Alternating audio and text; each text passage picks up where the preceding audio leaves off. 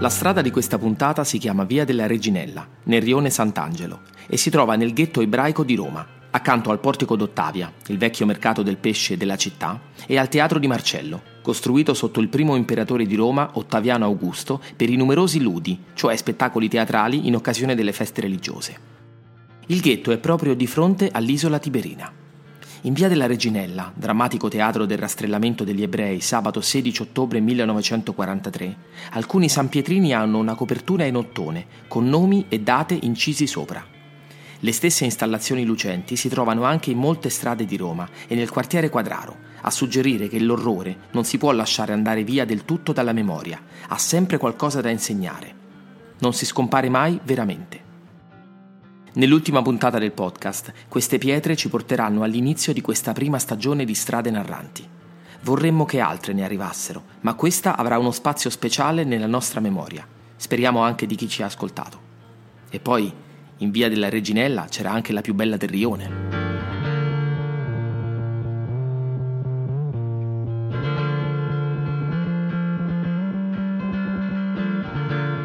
Mi chiamo Andrea Orlando, sono uno scrittore. Ho lavorato come attore e sono nato a Roma.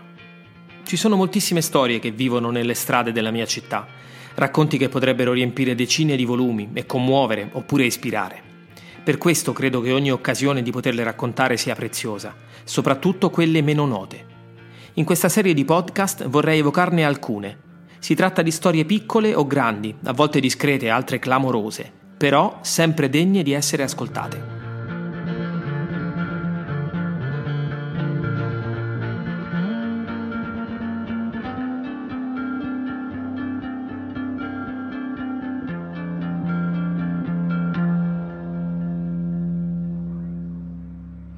Il ghetto ebraico di Roma è il secondo ghetto più antico al mondo, dopo quello di Venezia del 1516, ed è l'ultimo dell'Europa occidentale ad essere abolito nel 1870, con l'annessione di Roma al Regno d'Italia e la fine dello Stato pontificio. La popolazione ebraica era presente a Roma sin dal secondo secolo a.C. e divenne oggetto di una serie di restrizioni e limitazioni ufficiali con la proclamazione della bolla del 14 luglio 1555 di Papa Paolo IV cum nibis absurdum, cioè poiché è oltremodo assurdo. Con essa il Papa revocò tutti i diritti concessi agli ebrei romani ed ordinò l'istituzione di uno spazio, chiamato Serraglio degli Ebrei, accanto al Teatro di Marcello, in una zona dove la maggioranza della comunità ebraica viveva già dal Medioevo. Fino all'istituzione del ghetto, gli ebrei si erano autonomamente uniti in vari quartieri, chiamati giudecche, di cui il più grande era proprio quello del futuro ghetto. Si imponeva ora agli ebrei di portare un segno distintivo grigio. Si vietava il possesso degli immobili, ed ecco perché le famiglie cominciarono ad accumulare oro e denaro, consolidando la base per la futura predominanza nell'attività dei prestiti. Si vietava la cura di cristiani da parte di medici ebrei e veniva proibito di esercitare qualunque commercio tranne quello degli stracci e dei vestiti usati, motivo per cui le famiglie ebree si affermarono nel settore dell'abbigliamento e degli accessori. Il serraglio, delimitato da mura inizialmente con un solo ingresso, chiuso dal tramonto all'alba, venne poi chiamato ghetto, dal nome del quartiere di Venezia, ghetto, in cui erano stati confinati anche lì gli ebrei della città.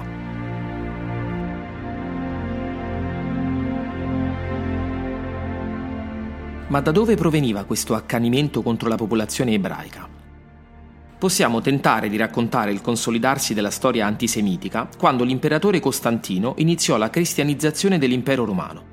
Costantino dava molta importanza alla tradizione della Pax Deorum della passata epoca regia, per la sua stabilità come capo supremo, cioè credeva molto nella benevolenza degli dei pagani prima e lentamente dell'unico Dio cristiano, affinché l'impero fosse coeso e forte e lui stesso legittimato dal volere divino.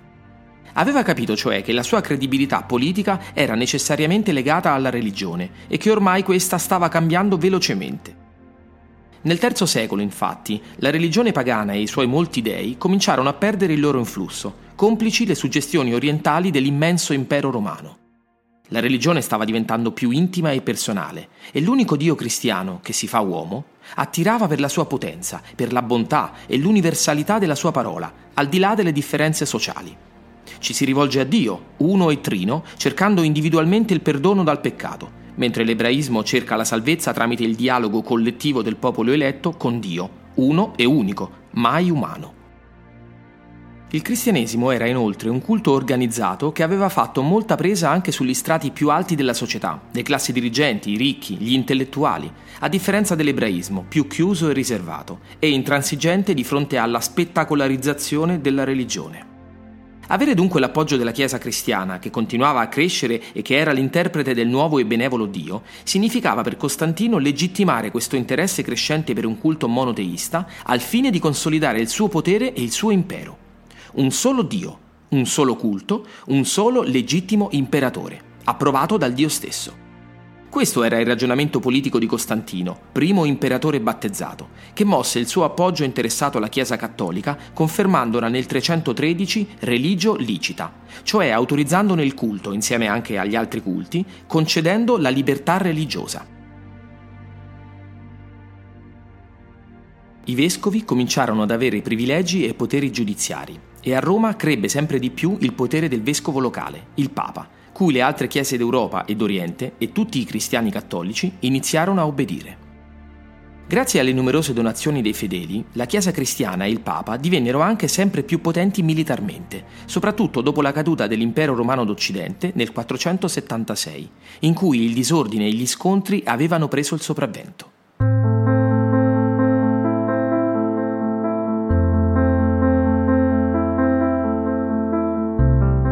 Gli ebrei, la cui comunità era cresciuta in età imperiale, cominciarono ad essere discriminati sempre di più, insieme agli altri culti pagani ed eretici, come sette da arginare. Nel Medioevo l'isolamento degli ebrei si inasprì, anche a causa della forte invidia verso la loro solida capacità economica e alla abilità negli affari, fino a giungere alle ghettizzazioni nelle città al fenomeno contribuirono anche l'espansione dell'Islam, che da sempre discriminava gli ebrei in quanto comunità sottomessa, e l'avanzare della riforma protestante di Martin Lutero, a cui la Chiesa rispose con la controriforma del Concilio di Trento in nome di una fede più rigorosa che stabiliva la separazione dagli eretici e dal loro peccato.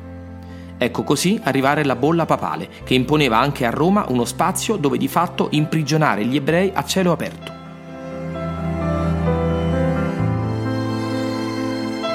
Dalla sua istituzione, del ghetto ebraico di Roma fece parte il Portico d'Ottavia, l'unico conservato dei grandi portici che limitavano la piazza del Circo Flaminio, un'area circolare dell'antica Roma dove si svolgevano i ludi, i giochi pubblici, ed intorno al quale sorsero varie costruzioni. Il portico fu ricostruito da Augusto, al posto del più antico portico di Metello, tra il 27 e il 23 a.C., e dedicato alla sorella Ottavia, donna intelligente e bellissima, si dice più di Cleopatra e sposa dell'oratore e comandante Marco Antonio, amante di Cleopatra stessa. Al figlio di Ottavia dal suo primo matrimonio, Ottaviano Augusto dedicò il sopracitato Teatro di Marcello, accanto al portico.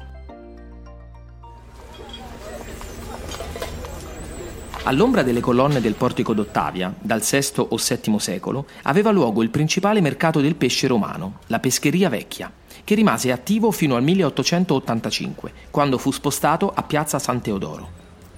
La vicinanza del porto fluviale di Ripa Romea, poi chiamato Ripa Grande, garantiva infatti un comodo approdo alle barche provenienti dal porto di Ostia.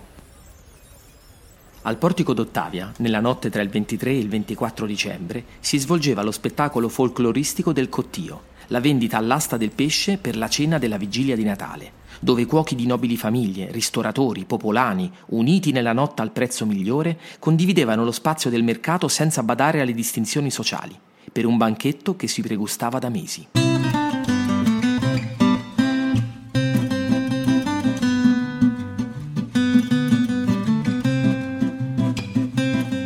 Dal 1927 il mercato e le sue tradizioni furono trasferiti ai nuovi mercati generali sulla via Ostiense. Una lapide a destra del grande arco del portico ancora oggi ricorda che le teste dei pesci che superano la lunghezza di questa lapide, fino alle prime pinne incluse, devono essere date ai conservatori, cioè i magistrati che amministravano la città. Questo perché la testa è la parte migliore per la prelibata zuppa di pesce, uno dei piatti tipici della tradizione ebraica. E possiamo immaginare che la tassa fosse piuttosto attesa, perché erano previste pene severe per il mancato pagamento. La chiesa di Sant'Angelo in Pescheria fu così chiamata proprio perché ricavata all'interno dell'antico mercato del pesce, E proprio qui si raccoglievano gli scarti con cui le donne preparavano il brodo, ricetta povera che divenne prelibatezza e ancora oggi un piatto della tradizione apprezzatissimo. Fu anche una delle chiese in cui era obbligatorio per la popolazione ebrea assistere il sabato alle messe per forzare la conversione degli abitanti del ghetto, obbligo revocato nel 1848 da Papa Pio IX in queste occasioni obbligate si dice che gli ebrei usassero tapparsi le orecchie, come raccontato nel film Nell'anno del Signore, con Nino Manfredi, Claudia Cardinale e Alberto Sordi, in cui anche la statua parlante di Pasquino, protagonista della terza puntata del podcast, raccontava con i suoi messaggi irriverenti il malcontento del popolo contro il governo papale. Davanti alla chiesa, che fu eretta nell'VIII secolo, si può ancora vedere una parte di una delle torri romane medievali, incastrata nel portico d'Ottavia, la Torre Soricara, o dei Grassi o Parti K, dai nomi dei vari proprietari. Sotto di essa, in via di Sant'Angelo in Pescheria, un celebre scherzo, organizzato da un famoso marchese, ebbe per vittima un bottegaio, che dalla sera alla mattina trovò al posto del suo negozio un bagnato Vespasiano, cioè un orinatoio pubblico, dal nome di una tassa sull'urina che impose l'imperatore Vespasiano. Naturalmente si tratta de Il Marchese del Grillo, film del 1981 di Monicelli, con Alberto Sordi nei panni del marchese amante degli scherzi. Perché quando si scherza bisogna essere seri.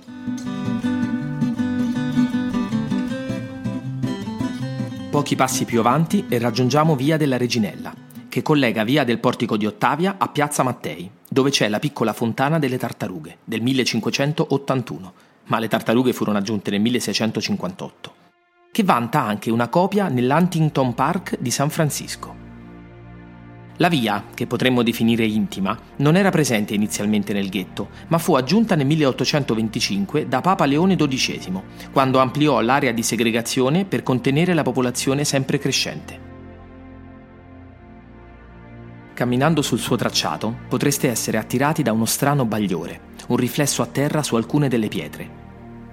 Avvicinandovi incuriositi, potrete notare che su queste lastre di ottone, a copertura di alcuni sanpietrini, vi sono incisi nomi e date. Si tratta di un progetto dell'artista tedesco Gunther Demnig, che dal 1992 decise di installare, davanti alle ultime abitazioni dei deportati nei campi di sterminio nazisti, delle Stolpersteine, pietre d'inciampo, incastonate nel tessuto stradale delle città europee. Su ogni lastra di ottone che ricopre le pietre sono impressi il nome e il cognome della persona, la data di nascita, l'eventuale luogo di deportazione e la data di morte, se conosciuta.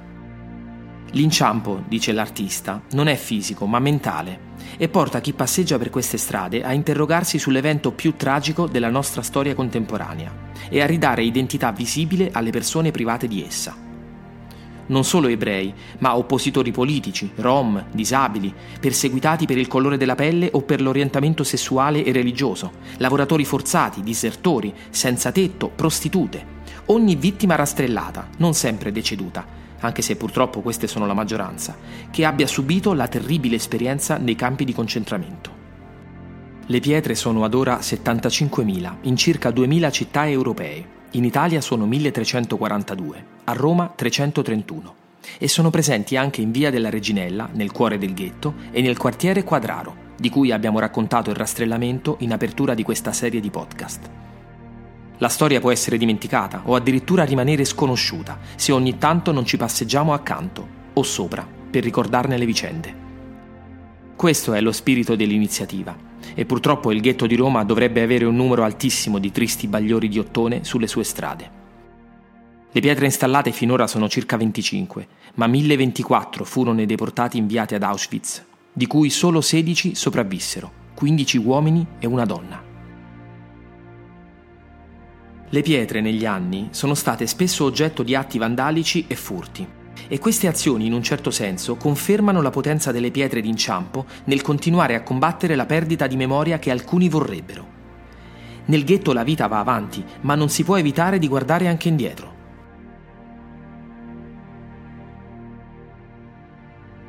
Sulle sue strade la popolazione ebraica ebbe pochi momenti di respiro nei secoli, come durante la conquista di Roma da parte dell'esercito francese, a seguito della campagna di annessioni innescata con la prima rivoluzione francese. Nel 1798, infatti, con la costituzione della prima Repubblica Romana, che iniziò quella spiacevole esperienza di saccheggi tanto criticata anche da Pasquino, il ghetto venne abolito. I francesi piantarono l'albero della libertà, il simbolo delle conquiste della rivoluzione francese, e il comandante straniero proclamò la parità dei diritti degli ebrei. Le porte del ghetto vennero aperte, ma per poco. La prima Repubblica Romana durò solo un anno e mezzo, poi il Papa tornò a prendere possesso della città. I francesi conquistarono nuovamente Roma, annettendola al primo impero francese, e le porte del ghetto si riaprirono nel 1808. Ma alla sconfitta di Napoleone nel 1814 la popolazione ebraica tornò nelle mura. Con la Seconda Repubblica Romana, quella del Risorgimento nel 1849, di nuovo per pochi mesi il ghetto venne riaperto, poi nuovamente richiuso da Papa Pio IX, anche se privo ormai di mura e porte, abbattute proprio per volere dello stesso Papa un anno prima. Le sue posizioni di avvicinamento agli ebrei ebbero infatti un cambio di direzione radicale con i moti risorgimentali, che determinarono la sua fuga a Gaeta e una ricrudescenza della Chiesa per ristabilire l'ordine contro gli elementi liberali e rivoluzionari. Finalmente, nel 1870, con la breccia di Porta Pia, l'annessione di Roma al Regno d'Italia e la fine del potere temporale dei papi, il ghetto e la sua segregazione furono definitivamente aboliti.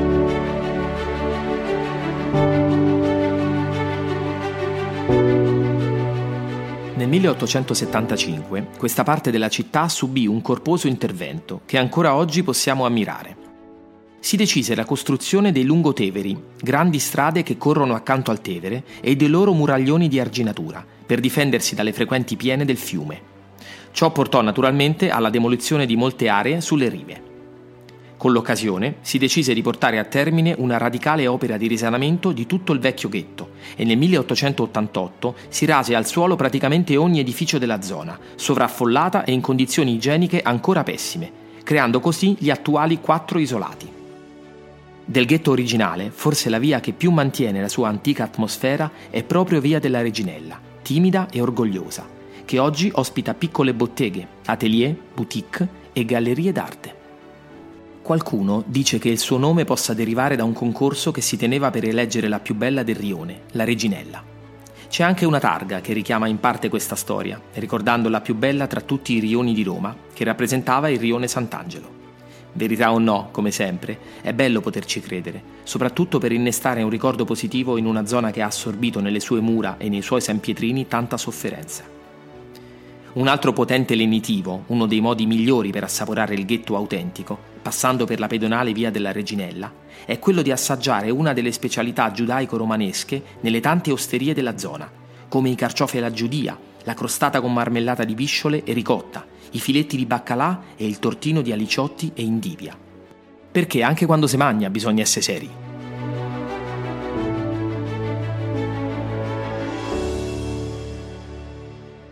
Superata via della Reginella, probabilmente con i vostri pensieri a contendersi la vostra attenzione, sbucherete dunque a Piazza Mattei con la sua fontana delle tartarughe. Provate a svoltare a destra e percorrete la lunga via, che cambia nome, fino a diventare via Montanara. Siete tornati verso il Teatro Marcello, sulla via omonima. Se aveste fatto questo percorso prima del 1934, avreste potuto vedere alla fine della via una piazza ora scomparsa, così carica di storia che il pensiero di averla perduta a causa delle demolizioni del periodo fascista dispiace come non poter assaggiare subito un piatto di concia di zucchine. La piazza si chiamava Piazza Montanara dal nome della nobile famiglia Montanari, ricordata appunto solo dalla via appena percorsa e da ben tre sonetti del poeta romano Belli, due dei quali dedicati alla famosa prostituta Santaccia, che svolgeva lì i suoi servizi.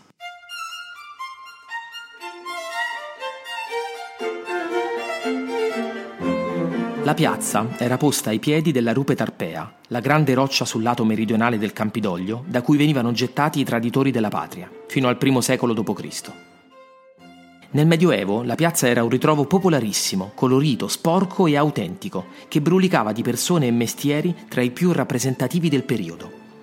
C'erano i burini che provenivano da fuori città, c'erano botteghe di ogni tipo, venditori ambulanti di utensili e stracci, i guitti, i braccianti che dormivano in piazza e al mattino presto speravano di essere scelti per un lavoro a giornata, carri e cavalli, contadine, osterie, banchetti di burattinai, artigiani, truffatori e diseredati.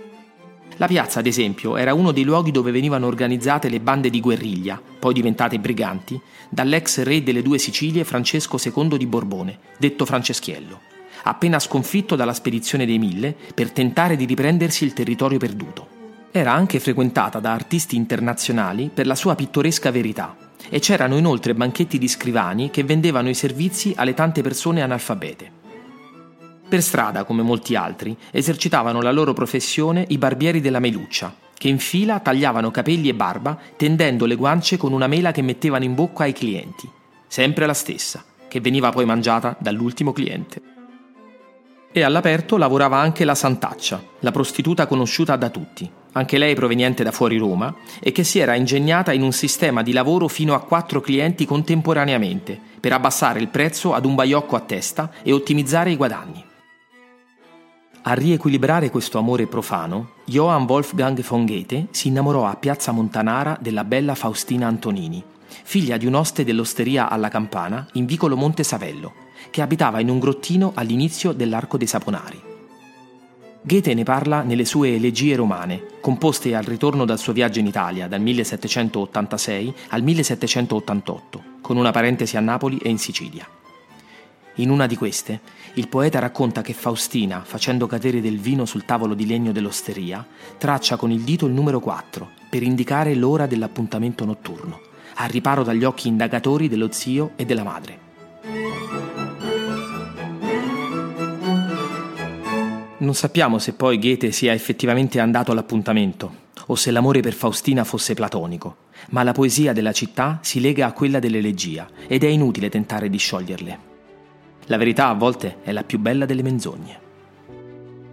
A Roma è anche sepolto l'unico figlio di Goethe, August, con la semplice indicazione Goethe Filius, nel cimitero acattolico, già visitato nella seconda puntata del podcast. Il primo servizio di trasporto pubblico collettivo partiva proprio da Piazza Montanara ed era un omnibus a cavalli che dal 1845 collegava la piazza alla Basilica di San Paolo fuori le mura una delle sette chiese della famosa processione di Roma. Passava vicino alla fontana dell'acqua vergine, che dal 1589 ornava il centro della piazza e che oggi è l'unica testimonianza della sua esistenza, visibile in piazza San Simeone dal 1973, dopo essere stata per 40 anni nel Giardino degli Aranci, sul Colle Aventino. Persone e luoghi scomparsi, ma mai definitivamente. Roma li conserva tutti, nelle sue strade, nelle sue trame, basta solo guardare più attentamente. Questo è il suo più grande potere. Secoli e secoli di accadimenti, una infinita bellezza continuamente mischiata a dolori e tragedie, gioie e risate. Memorie. Risuonano tutte come passi sui San Pietrini. Anche questi suoni, a ben sentire, non se ne vanno mai. C'è poesia, c'è mistero, letteratura, c'è tanto cinema che racconta Roma, ma non si può che evocare e incuriosire, come abbiamo provato a fare noi con questa serie di podcast. Per assaporarla davvero bisogna andarci, questo speriamo di ispirarvi a realizzare con i nostri racconti. Prima ci si va con la mente, poi con i passi.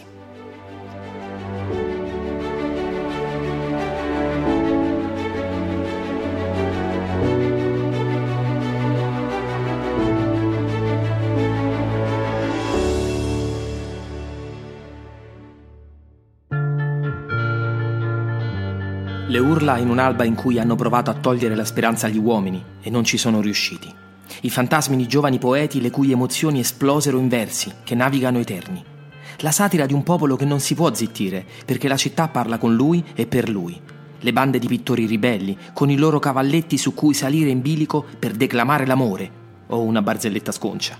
I giri per le strade senza tempo, assolutamente in vespa. I preparati magici che tutto possono, ma non farvi innamorare quello già lo fanno le linee delle chiese antiche, il profilo di una bella ostella o di un fauno magico.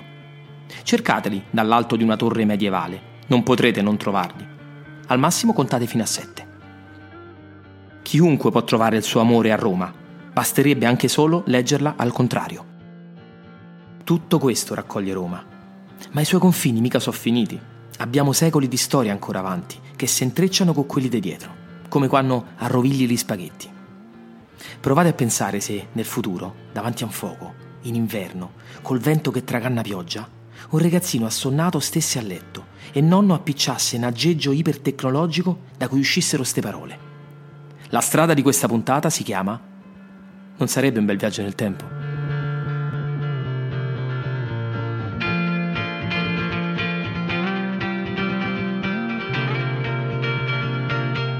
La prima stagione di Strade Narranti termina qui ed è stato un viaggio davvero pieno di scoperte, che speriamo di aver saputo condividere.